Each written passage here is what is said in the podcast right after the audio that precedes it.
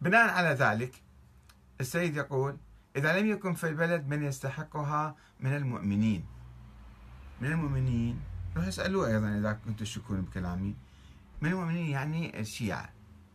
جاز دفعها إلى غيرهم. إذا ماكو أحد من المؤمنين فقراء فيجوز تعطوها إلى بقية المسلمين.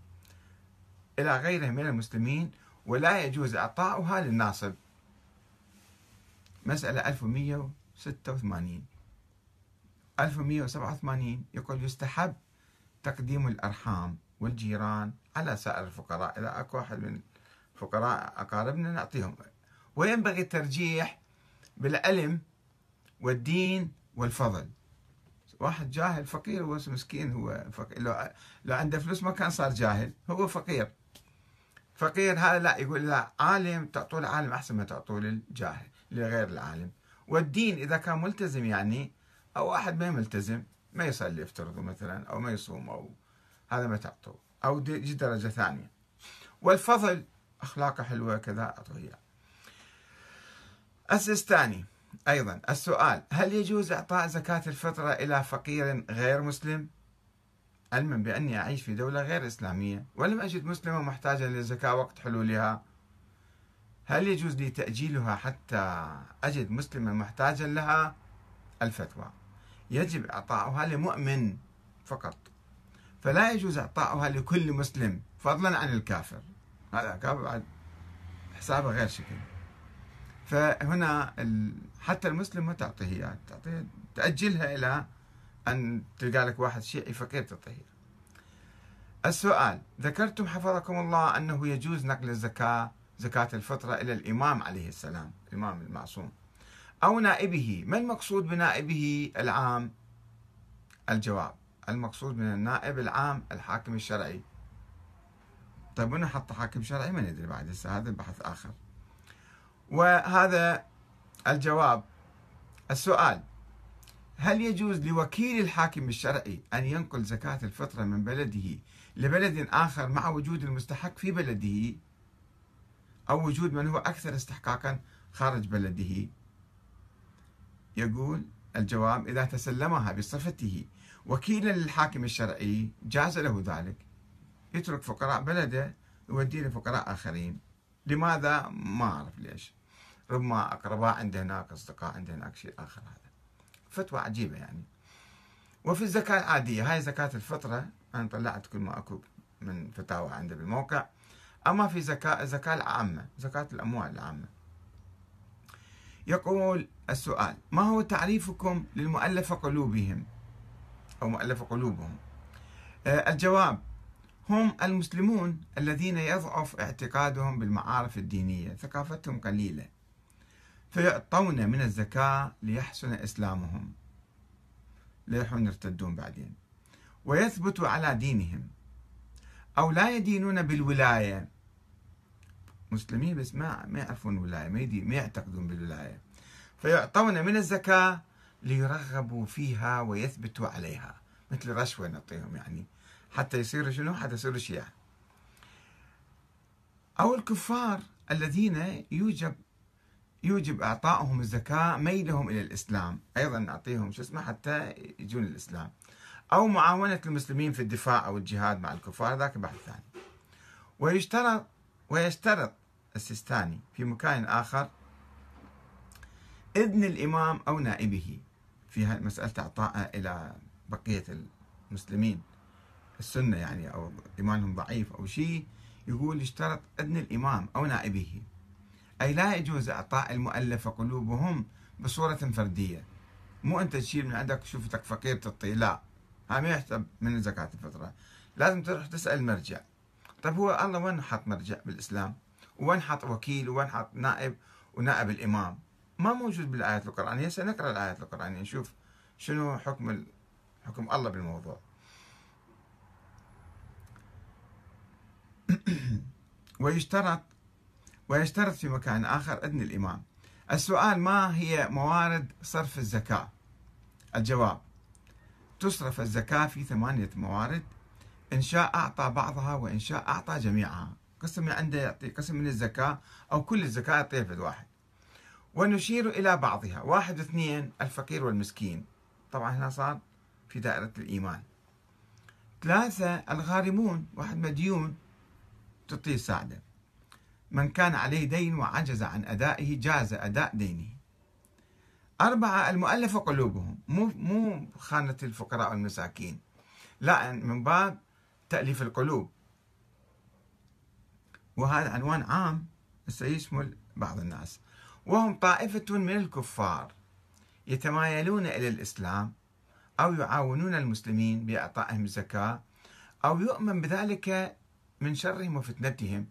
نعطيهم مساعدات حتى لا يعتدون علينا. وطائفة من المسلمين شكاك في بعض ما جاء به النبي مثل مسألة الولاية يعني. فيعطون من الزكاة ليحسن إسلامهم ويثبتوا على دينهم أو قوم من المسلمين لا يدينون بالولاية. فيعطون من الزكاة ليرغبوا فيها ويثبتوا عليها. أيضا رشوة يعني مو مسألة قناعة مسألة تعطي فلوس حتى بلكي تصير من جماعتنا. ولا ولاية للمالك في صرف الزكاة على المذكورين في المورد الثالث والرابع. يعني الغارمون والمؤلفة قلوبهم مو أنت بكيفك تعطي زكاة مالتك لا إلا تروح عبر المرجع وهو يخطط السياسة مالته شنو تقتضي يعود يعطيها. بل ذلك منوط برأي الإمام عليه السلام أو نائبه. وطبعا المرجع يقول أنا نائب الإمام فإذا بإذن المرجع يجوز.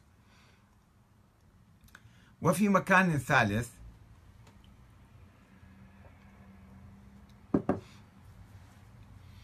يقول السائل يسأل أود أن أعرف في غيبة الإمام إلى من نعطي الزكاة؟ الجواب تصرف الزكاة في ثمانية موارد الفقراء والمساكين والعاملين عليها والمؤلف قلوبهم والعبيد والغارمون وفي سبيل الله وابن السبيل. ويجوز للمالك آه، دفع الزكاة إلى مستحقيها مع استجماع الشرائط ومنها الإيمان. مع استجماع الشرائط ومنها الإيمان. إيمان يعني الإيمان بالولاية. مو الإيمان اللي بالقرآن موجود. لا هذا معنى خاص. أنه لازم عنده إيمان حتى تقدر تعطيه إذا ما عنده إيمان ما يصير تعطيه يعني تروح تسأل المرجع. وفي مكان رابع يقول هل يشترط في من تدفع عليه الزكاة أن يكون مؤمنا؟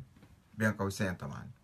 الجواب يشترط في من تدفع عليه الزكاة أن يكون مؤمنا.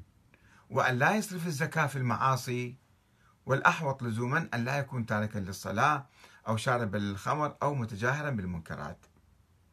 هذا ما موجود في موقع السيد السيستاني. طبعا يجون بعض المشايخ الطلبة يعني اللي هم مو مجتهدين ما يدعون الاجتهاد أساسا ينقلون الفتاوى بالإذاعات والتلفزيونات وفي مواقعهم مثل السيد رشيد الحسيني صديقنا هذا القديم والعزيز أيضا أيام حوزة القائم. آه، عنده موقع اسمه مؤسسة المصطفى للإرشاد والتوعية الدينية. بتاريخ 7 حزيران الساعة 11 و19 ثانية. و19 دقيقة آه، حط هذا الجواب. سؤال هل يجوز إعطاء زكاة الفطرة إلى شخص فقير لكنه لا يعتقد بولاية الإمام علي؟ سؤال مهم جدا هذا. الجواب لا يجوز. فمصرف فقراء فمصرفها فقراء المؤمنين ومساكينهم. ما يجوز تطول واحد آخر. صريح العبارة. لا خجل ولا استحياء. زين عندنا بعد الشيخ أسد قصير. هذا يطلع على بعض التلفزيونات خاصة تلفزيونات إيرانية أيضا. يقول يجوز دفع زكاة الفطرة إلى الفقراء المؤمنين وأطفالهم وإن لم يكونوا عدولا. مو شرط يكون ملتزم جدا يعني. فلا يشترط تدين الفقير لكن لا يجوز إعطاؤها لمن يصرفها في الحرام والمعصية. يروح يشرب حشيشة مثلا أو خمر. كما أنه الأحوط وجوبا عدم دفعها لشارب الخمر والمتجاهل بالمعاصي الكبيرة وتارك الصلاة وغيرها.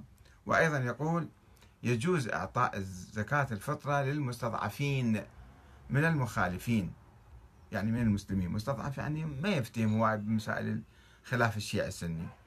عند عدم وجود المؤمنين في بلد إخراج زكاة الفطرة. هناك الشيعة كلهم أغنياء والحمد لله رب العالمين. وماكو بيهم فقير واحد بعد. فهاي ما أدري بيا بيا كوكب بيا قارة بيا كذا. المهم إذا لقينا هكذا ناس ف يجوز إعطاء زكاة الفطرة للمستضعفين من المخالفين عند عدم وجود المؤمن يعني أول شيء المؤمنين إذا كلش استغنوا الفائض من يخالف تعطوه شوية مخفف الفتوى مالته. طبعا هنا عندنا صديق آخر معلق عنها الفتوى مال سيد رشيد الحسيني. يقول هذه فتوى طائفية بامتياز وكثير من الناس معلقين أنا ما أريد أنقل كلامهم. فإذا كانت معبرة عن رأي المرجعية وليس فقط عن رأي سيد رشيد الحسيني فهي كارثة بعينها. ولن يستطيع بعدها أي شخص من أتباع مذهب التشيع أن يقول أن مذهب أهل البيت ليس طائفيا. إنا لله وإنا إليه راجعون. فعلا هاي بعد شوي على رأس هذا الأخ العزيز الأخ عارف الجواهري. فمشكلة حقيقة. يعني هالفتاوى هذه ويذكروها وينشروها ولا كأنه وين ما يفكروا فيها. ولا في ردود أفعالهم. ولا إحنا عندنا الآن يعني أجواء فتنة طائفية. طالعين من فتنة وطابين الفتنة. وبحاجة إلى أن تكون الفتاوى شوية مواكبة للعصر مواكبة للتطورات الحياة السياسية أو لا هذا هذا الدين. ما يصير نلعب به إحنا. هو انت مثل تلعب بالدين لو انت قاعد تلعب بالدين هي الفتوى لعب بالدين. ثم انت وين؟ منين جايب الفتوى؟ جايبها من القرآن من النبي محمد. زمن النبي محمد كان اكو زكاة يعطوها الفقراء والمساكين وهذا يوالي ولا ما يوالي؟ أو في حتى زمان الامام علي. ماكو شيء عندنا بالإسلام ولا بتاريخ أهل البيت. فمنين اجتنا هالفتاوى؟ مو بحاجة إحنا إلى مراجعة جذرية للعقل الاجتهادي والفقهي. حتى نطلع فتاوى صحيحة. مو هو مرجع ويفتي لك فتاوى ما أنزل الله بها من سلطان. خلينا نشوف